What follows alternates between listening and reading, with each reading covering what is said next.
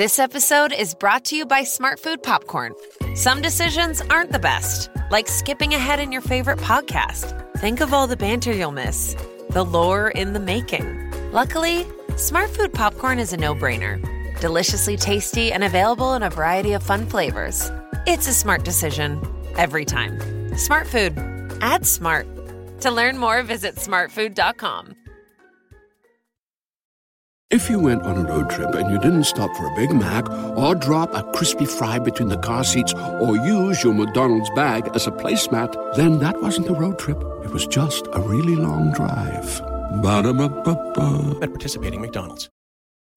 When you need mealtime inspiration, it's worth shopping Kroger, where you'll find over 30,000 mouthwatering choices that excite your inner foodie. And no matter what tasty choice you make, you'll enjoy our everyday low prices, plus extra ways to save, like digital coupons worth over $600 each week. You can also save up to $1 off per gallon at the pump with fuel points. More savings and more inspiring flavors make shopping Kroger worth it every time. Kroger, fresh for everyone. Fuel restrictions apply. 16 years from today, Greg Gerstner will finally land the perfect cannonball. Epic splash. Unsuspecting friends. A work of art only possible because Greg is already meeting all these same people at AARP volunteer and community events that keep him active and involved and help make sure his happiness lives as long as he does. That's why the younger you are, the more you need AARP. Learn more at aarp.org/local.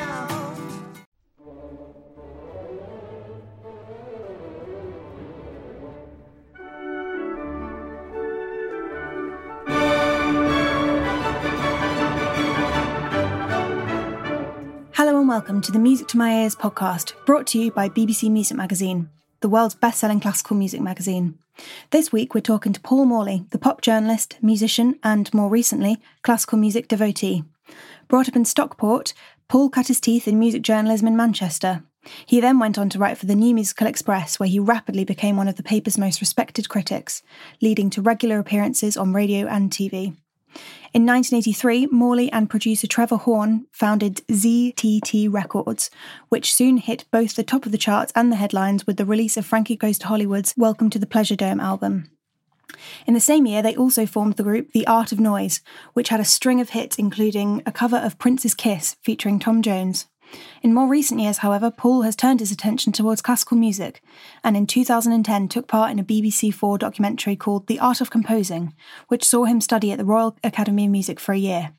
In 2020, he charted his developing interest in a new book called A Sound Mind How I Fell in Love with Classical Music, which has now been published by Bloomsbury. Paul talked to BBC Music Magazine's deputy editor Jeremy Pound over Zoom during the second period of lockdown in England and told him how, from his pop and rock background, he gradually fell under classical music's spell.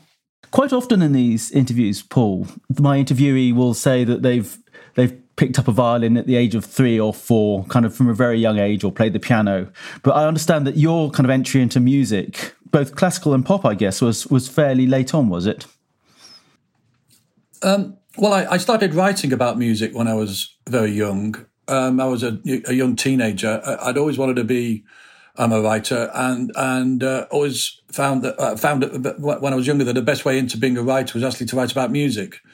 So um, yes, I wrote about music from a very young age, and as a critic, I started writing for the New Musical Express when I was about 18, 19.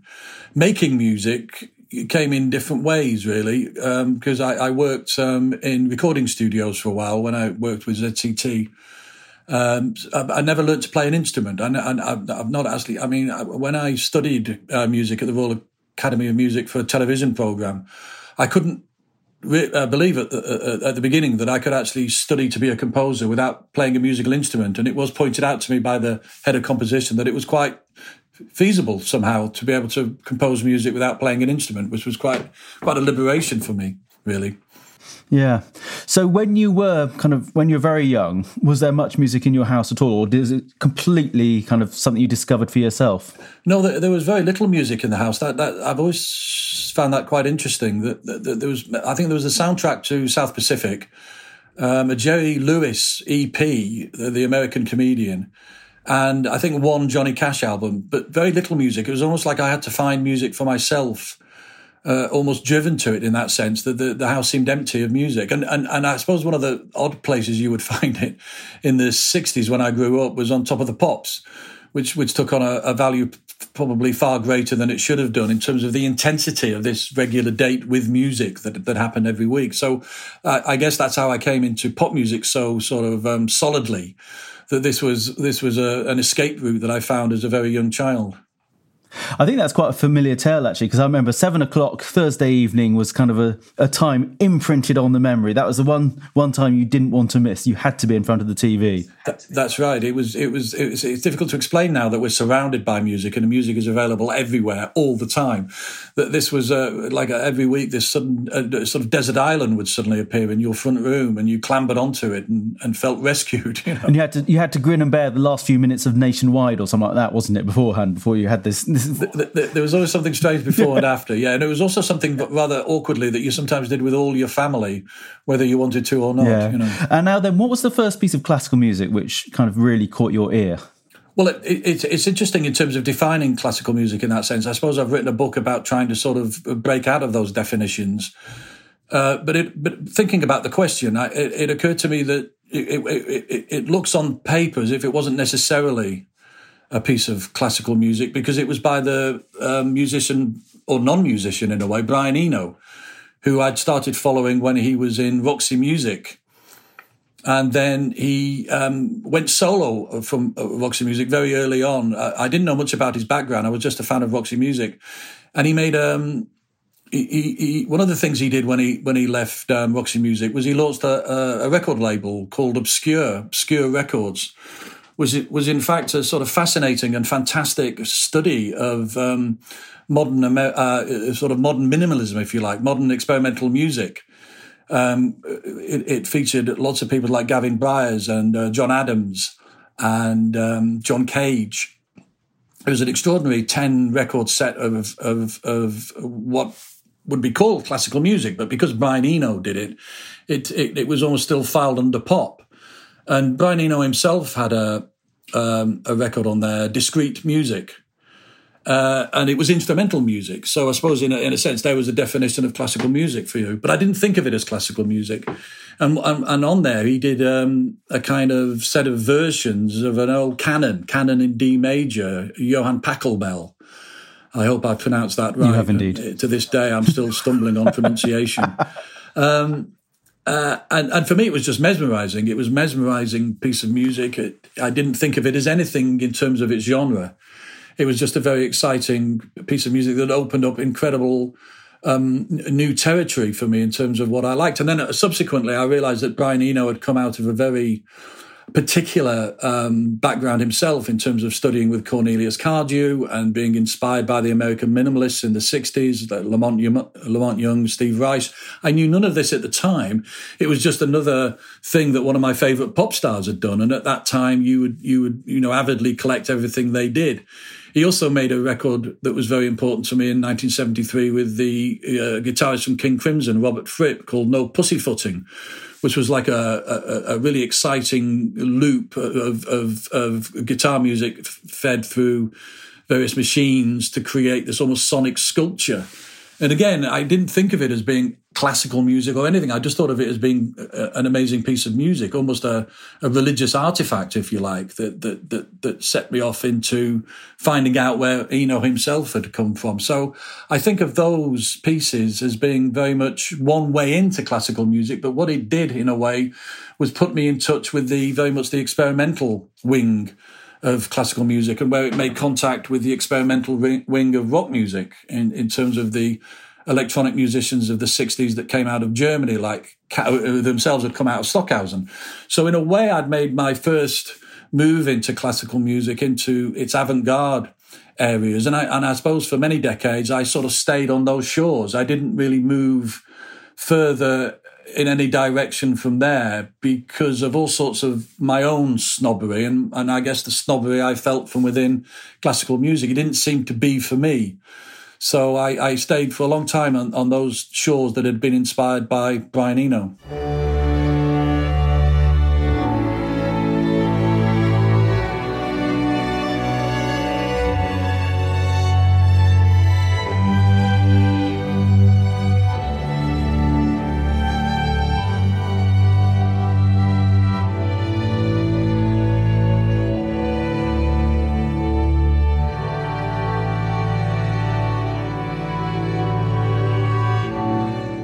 Mentioned your book there, Sound Mind, How I Fell in Love with Classical Music, and I want to go back to that a bit, little bit later.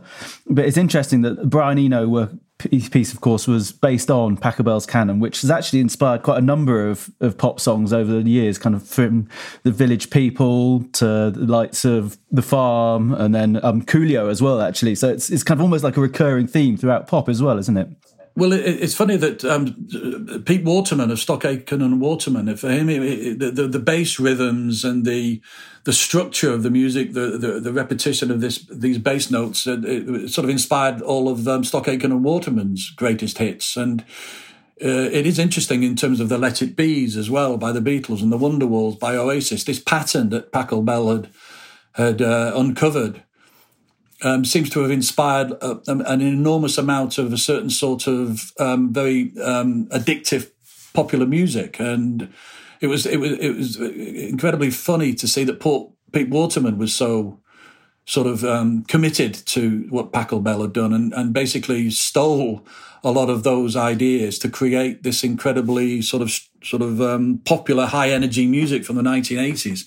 And I, and I guess in, in, a sense, I'd always found that as sort of one of the things that started inspiring me to to think about classical music in a way. Once I did start thinking about it as a writer, was its enormous influence, certainly in its radical early avant-garde periods over time, that it influenced so much of popular music in terms of the way that it had leaked over and that a lot of musicians would would would take a lot of the techniques and their knowledge of classical music to very unpopular classical music as well, if you like, to to actually inspire a lot of the most popular music in the world. And I always thought that was quite fascinating. In your own work with the Art of Noise, of which you're a member, the group The Art of Noise, um, there is, of course, leanings towards classical there, particularly in the in the album "The Seduction of Claude Debussy." So obviously, you had a particular kind of leaning towards him. Can you tell me a little bit about that?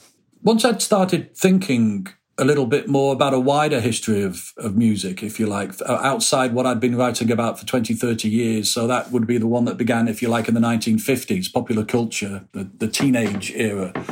I was, I was, I, I started to get interested in where certain things emerged, and I got very fascinated with that period in the late 19th, early 20th century in France, the uh, Ravel, Debussy, Satie period. And I, I suppose that was my first move away from the the avant-garde shores, if you like, uh, you know, t- trying to sort of create a map for myself of the history of classical music. I was also always interested when I would read about Bill Evans, who, who who'd played with Miles Davis, talking about how he was influenced by the piano playing of that particular period. And I suppose as a writer, even when I was working with the art of noise, I was always interested in sort of investigating, if you like, certain histories and how things had happened. And it occurred to me, listening to more and more Debussy, especially Debussy and Ravel, that they were almost that a, a sort of strange period between the the the score being the way that music had been recorded and stored, if you like. And then what would happen in the 20th century when it was the, the, the, recording studio was used to, to record and store music, that kind of incredible join between one period of history and another.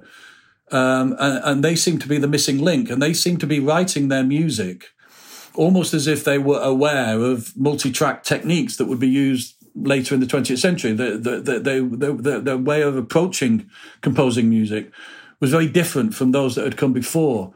Um, and it seemed to be that they were in their head using multi-track recording, the way they edited the music, the way that they layered it. It's something that, that would happen more and more once you could record music. But of course, they were just before those techniques. And so, I, in a way, the Art of Noise seduction of Claude Debussy album, which was made at the end of the 20th century, was a sort of homage, if you like, to the to the way that uh, Debussy had invented many of the techniques that would be used later in the 20th century once there was sophisticated recording available. And I want, you know, I wanted to make that join between the two traditions, if you like, and, and, and honor that moment, that incredible sort of leap of the imagination when these musicians started to think ahead to when there would be different sorts of machines and different ways of recording and storing music. Uh, and I, I, I guess I, I, decided that that was, in a way, very much the beginning of, of 20th century music, not just because of its chronological position, but but also the techniques that, that, that Debussy and Ravel were using. And of course, um, it's a piece by Debussy, an opera by Debussy, which I understand was one of your most memorable concert or opera going experiences ever. Can you tell me about that? Well, Pelléas and Melisande, um, certainly at the time, you know, I was beginning to, even in the last few years, opera's always been something that I've been very anxious about, if you like, um, for all sorts of reasons. Um, uh, and what I loved about, I mean, it was interesting. You, you, have asked me four questions about pieces of music today, and, and and at first every single answer was actually Debussy, so I had to pull out of that slightly because I suddenly thought, oh no, that sounds like I've actually learnt nothing in the last twenty years of this adventure I've been on because all my answers are what they would have been 20 years ago, Debussy. But, but, but the opera, this one in particular, was obviously the only one that Debussy wrote.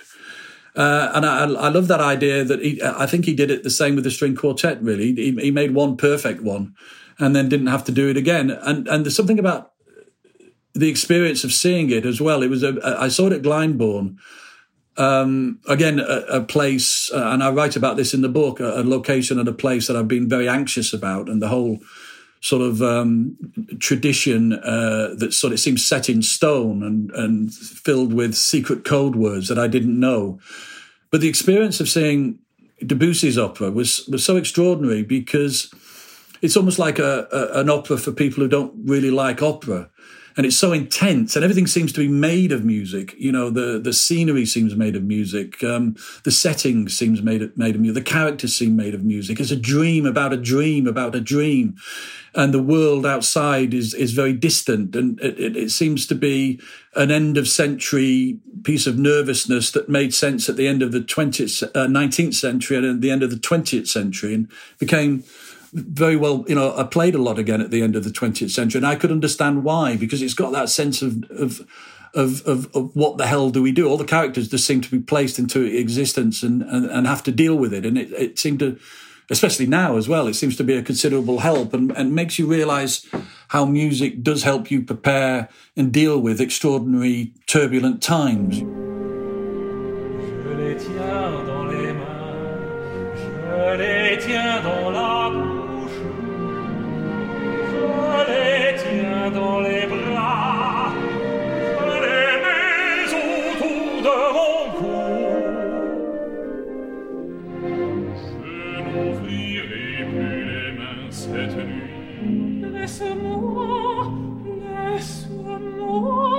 And it was such a hallucinatory experience actually seeing it live uh, that I started to begin to have a, a still ambivalent but but but increasingly intimate affair with opera, and I began to see its point. This this creation of a of a, a fantasy, this creation of a a world that seems so separate from the real world, seemed to have its benefits. That that once you've separated all the the Glyndebourneness, the the formalities, the the obscure, you know, the, the, the obscure rituals that it seems to be involved, the the difficult, the, the, the, strange sort of cultural elitism that, that was involved. Once you sort of broke through all of that and got to the pure essence of the of the experience and the music and and and the the use of visuals and story and music. I, I, I, I mean, it was definitely an opera for non-opera lovers, but it's increasingly led me on to other operas. And I guess it was also, you know, realizing in, in, in terms of what I began to understand once I, I started to think more about classical music, his own um, um, sort of anticipation, his own desire to create an opera after Wagner, I thought was fascinating. You know, the, the next stage on what would be the next stage on after Wagner. And I found this in, increasingly when I looked at uh, uh, the whole history of classical music. There'd be these moments where it seemed to have reached a certain climax, a certain, it couldn't go any further. And then something, someone comes along to take it further.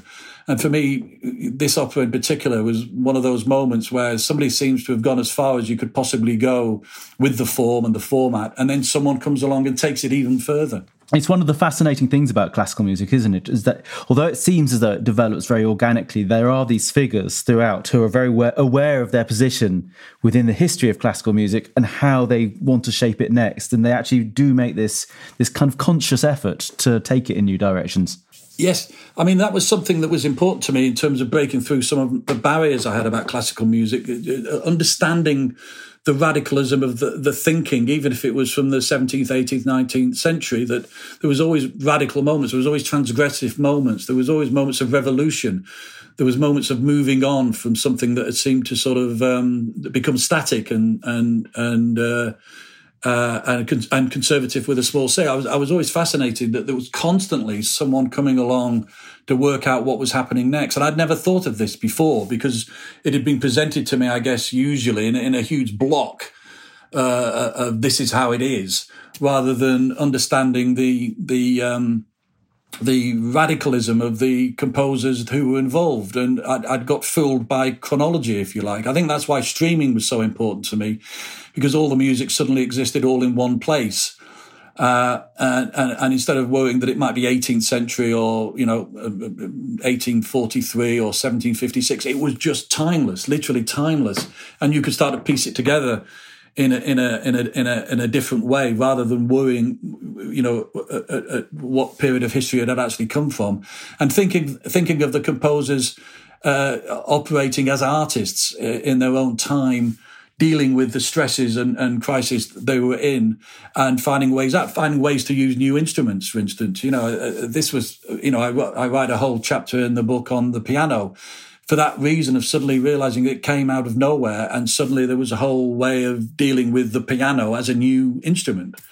Uh, and I'd never thought of that before, that, that that was as radical in its time as the synthesizer was in the 1950s and 60s. And it, was, it was a, a big help for me wanting to find a way in to deal with the music just as psychic energy, if you like, rather than worrying about the, the fashion and the context that had been given to it and, and find a new context for it, if you like. For me, after even after 20 years of working as a music journalist, I'm still kind of staggered and just about how large this subject is. What I know, even though I know quite a bit, is just a tiny little drop in the ocean. Do you kind of are yes. you finding that as well? Well, yes, and, and the way I represented it in the book was I started doing playlists, and they would be maybe four or five pieces, and then six or seven pieces, and then by the end of the book, there's there's simply the final piece is the final chapter is just a playlist, and it's probably hundreds of pieces of music. And I found that, and, and this is why streaming was so important. I think as a, a liberation of of, of of, of discovering the music is one piece leads to another piece, leads to another composer, leads to another instrumentalist, leads to another conductor, and it was endless. It was like infinite. And absolutely. And I think that was why I was always so disappointed with the way that the canon, if you like, had been presented to me, because it was so narrow and, and missed so much and there was so much music that didn't seem to have been brought forward with the canon. Uh, uh, uh, and I suppose one of the reasons I wanted to write the book was not only to explore and explain something to myself, but also to point out all these different directions that you can go in and these different minds and different sort of um, ambitions that they had, that it hadn't been just fixed in place. It was constantly mobile and fluid. And absolutely that you never stop uh, and you realize that you could just keep going on forever uh, uh, in this kind of labyrinth, if you like, you know, uh, which um, for someone looking for something new in music, which I was at a certain age, uh, was, was, was a tremendous sort of um, breakthrough. Uh, because one of the things that started to happen is I realized looking for new music, I always assumed new music meant music now that had just come out. And suddenly I realized that new music could just as much be from the, the 17th century, or the 18th century, especially now when you can stream it because it's now, it's available now. It's, it's on your machine now. It's out now. And you can break free of that sort of time uh, problem. Uh, and so, yes, I, I, I, was finding new music from all, all, over the last five, six centuries. And that, that was an incredible um, breakthrough as well, personally.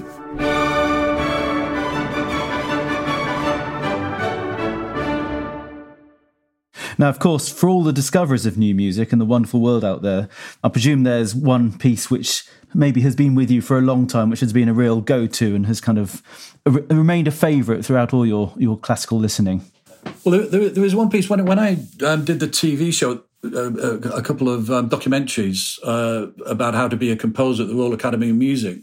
The the the, the, the point was that I would um, write a piece of music, and I went through a little struggle about what this piece of music would be because there was all sorts of revelations to me. I, I think another one naively for a long period of time was the idea that classical music simply meant the symphony or the concerto the big epic pieces of orchestral music. And it was it was uh, uh, one of those again breakthroughs of mine that I had. It probably sounds daft if you're experienced in this world. Was the idea that a lot of the great classical music, of course, is small ensembles. It's solo pieces. It's intimate. It's it's it's very beautiful and lonely, and it's not the mass, the the, the bombast. It's these incredibly um, uh, personal uh, uh, pieces that come from uh, often quite accidental um, ensembles of putting piece, you know, pieces of, of, music together using certain instruments. Oh, I'll have that instrument, that instrument, and that instrument, uh, which was a big help for me as a composer. Oh, I see. So one of the main things about composing a piece of music is the instruments you choose to, you know, to use. And after flirting with the idea out of pure ego of writing a symphony, I, I started to get very fascinated with the string quartet and that was, I, I, I guess, uh, not a small, uh, a, quite a small leap for me in a way because of my fascination within uh, pop and jazz with a, a power trio or a jazz quartet or a quintet. You know, the idea of the four instruments, and I got, you know, first of all, I decided I would write a string quartet as my sort of piece for this particular television program, and then I started to listen to string quartets, and that one of the first ones I I listened to was, was was was the moment I fell in love with the string quartet was the the second quartet by Shostakovich, which was just you know uh, an, an extraordinary moment when um, I suddenly those moments when you hear music and you suddenly fix on it and it makes sense.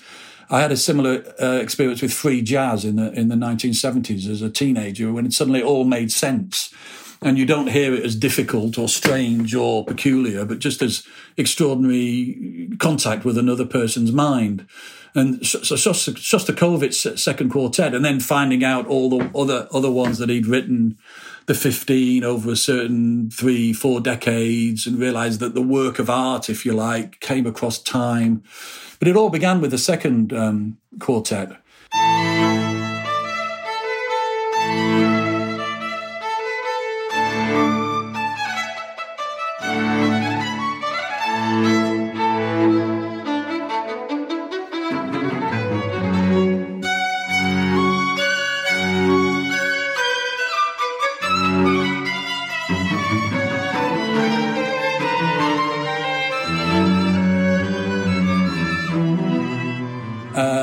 And every time I hear it now, I still got that feeling which you get from a great piece of music. That every time I hear it, uh, I'm, I'm still hearing it for the first time, and it seems itself to have changed shape. So that every time I hear it, it seems to have become something else, and and and and in a way, that was my doorway into hundreds of years of the string quartet and and hundreds of pieces of, of string quartet music. But that was the first the first piece, if you like. That was my awakening. And of course, the, the second second string quartet by Shostakovich is it's kind of got everything in it, hasn't it? Because it's got that very sort of folky start, and then you've got the romance right. in the second movement, which is a slightly twisted, strange romance. It's not really he's not playing ball. Yes. He's not playing straight, is it? It's, it's a and it kind of four very different movements. It's a really great way to introduce yourself to the string quartet repertoire. That's right, and and the idea of the four movements, and and the idea that there were these so-called restrictions that composers were constantly trying to battle with, not just the lineup. But the idea of the movements, and, and then obviously some people don't bother with the movements. So absolutely, it was the it was luckily the perfect sort of introduction. I mean, I'd, I'd obviously loved the two that often get paired together, the Debussy and the Ravel quartets, and they were also um, incredibly, uh, you know, in, in, in, terms of my uh, sort of playlist of string quartets, they would be high up there. But I think that the Shostakovich was another one of those moments that broke me free of some of my shackles, some of my routines, if you like, and showed me other places to go. And, uh, and eventually, another part of the book is a huge history of the string quartet I write because I have this strange, nerdy desire always to then explain it to myself. so I don't, as a writer, I don't just hear the string quartet. I then want to explain the whole history to me, to you know, to, to put myself in it almost as a, as uh, to put myself in the story itself. About uh, how did this happen and, and, and why did it happen? And and how come in 1944 or, or whenever he, he wrote it. Why was he writing it then? And, and and and how much was that up? And I want to be in that story. But then I don't I realize it can't just be the story of Shostakovich. It has to be the story of the string quartet. So I have to piece that together. Can you remind me and our podcast listeners again when exactly the How to Be a Composer documentary was made? Was it about 2009 about then? 2010 2010 yes. It was on BBC 4 and um, on and off, uh, informally, I studied composition at the Royal Academy of Music, and um, and uh, uh, uh that was another interesting moment for me as a writer. Was that I fell in love with the score as a kind of quasi literary object. It was. Yeah, I suddenly realised what it was doing and how it was transmitting information, and, and and got very excited by that. And also that, like I say, for a long time, that was the way that music had been held in place, if you like. It was the only way that the information was transmitted forward before recorded music. So I got, it became very mysterious and magical to me. And I realized that uh, when technology collapses and all this stuff that we have at the moment goes down and the streaming sites disappear, there will still be these vessels carrying music forward and gave you a kind of hope and optimism that even if things get a bit apocalyptic, there, there have been these methods and messages written into history that will keep things going. Absolutely. Now, of course, although we have wonderful music history, there's always new recordings being made and new discs being produced. Um, what is your your current listening favourite? Your most recent discovery? I was trying to think of, of literally what would be the album this week. I think it is out this week. I'm not sure. Um, is it David Gruss? Uh, sorry, uh, the pronunciation of this one would be. Okay, it's, it's David Greilsamer. David Greilsamer, who I, I had a, a um, he, he put together Scarlatti and Cage sonatas a, a, couple of years ago, two or three years ago. And I've always been interested uh, in terms of those musicians who put together things from different periods of time. Because one of the things I found very interesting inside classical music, the institutions of it, the establishment, that they would be very protectionist, if you like, very defensive about putting things together that they think didn't belong. I remember there was an album that was a big um, important one for me on ECM new series where there was Mozart put with Debussy. And I was really surprised when I read the reviews of this that people were surprised that someone had put Mozart with Debussy. And I was surprised that they were surprised because it seemed to make so much sense. And David is very much one of those musicians um, in the book, I write about Joanna MacGregor, a pianist who does this a lot, who put things together that the, the, the, the, the, the more sort of rigid establishment within classical music is surprised about composers being put together. And on Labyrinth, um, it's an extraordinary sort of mixture of the Baroque and the modern pianists, uh, and it also has a, a sort of um, a concept to it, if that doesn't sound too laboured, where he's basically responding to the turbulence of the times, and this was before this year. I think he's been working on it for a couple of years. Um, to, to, to, essentially create a sort of uh, uh, antidote, if you like, to to the, the, the the oddness of the times. And and I was reading reviews of this particular record. He he he, he puts Mozart on there, uh, Johann Bach, CPE Bach, um, all sorts of different places from the Baroque to now. And even then, people would seem to be reviewing it as if this was startling. And they were saying, well, at first it does look like a random list. Uh, the idea that he would be putting this together as if there was no real sort of method behind it. It was just simply, oh, I'll just play all this sort of stuff and it doesn't connect. But, but for him, it was very much a way of basing it around um, Leos Janáček's overgrown path and using that as a central spine and creating his path of other composers as well. Uh, and did that thing that I really love where it's not that he's just dabbling or just putting things together that don't uh, that don't belong with each other. He's not just sort of being um, some kind of random DJ slicing things up and mashing things together in an arbitrary manner. There's a there's a there's a purpose to what he's doing.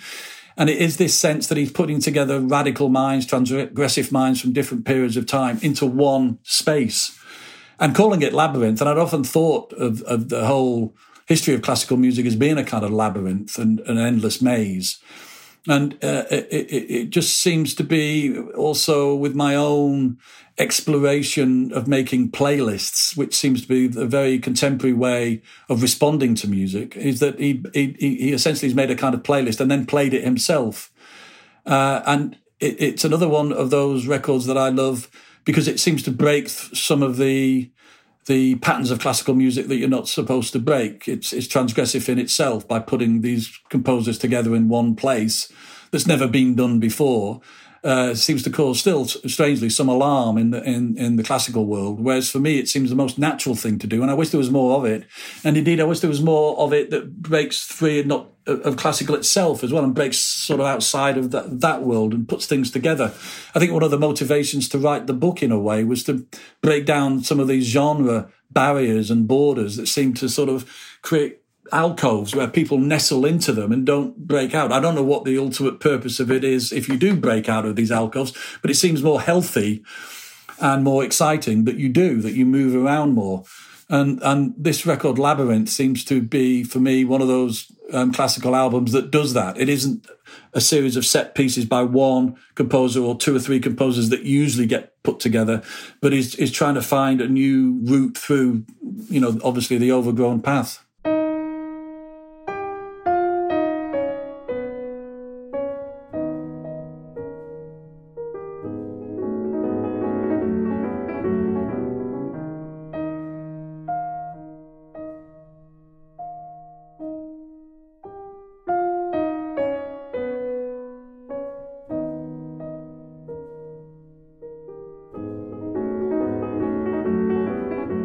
I love the fact as well that the you've you've selected one track for us for, from this album to play, and as a journalist, that you've actually gone from the overgrown path, the the, the movement called World Words Fail. Yes, and what's funny about that is at the end of my book, in the the long playlist that ends the book, coincidentally, it is the last piece on that playlist, which was a complete coincidence. I, I knew that he'd been doing this, but I'd never seen actually the kind of things that he was playing. And I thought it was incredibly fitting that the last piece, in fact, the last words in, in that sense of the book, Words Fail, was in fact on this record. Uh, and I thought, oh, that that must mean something. I've made some sense of the universe by the fact that that's happened. This record that I was really starting to like and didn't even know that had happened at, at first is, in fact, the last piece on my incredibly long final playlist in the book, which to some extent is my um, conclusion about the music. And a conclusion is words fail. Excellent. And I think that is a, a wonderful moment at which to, rather wonderful point at which to round up our, our little podcast. Thank you very much for this, Paul. Much appreciated. Thank you. Enjoyed it. That was journalist and author Paul Morley on the classical music that has shaped his life. Paul's new book, A Sound Mind How I Fell in Love with Classical Music, is out now, published by Bloomsbury. We hope you've enjoyed this podcast from the team at BBC Music Magazine. Tune in next week where we'll be speaking to another fascinating figure from the music world about their enduring musical loves. Do let us know what you think of this podcast by rating and reviewing it wherever you've been listening. If you want to find out more about BBC Music Magazine, we're available in print and various digital formats across the world. Or you can visit our website, classical-music.com, where you can read about all the latest music happenings, read thousands of reviews, and a good deal more. This podcast was produced by Jack Bateman.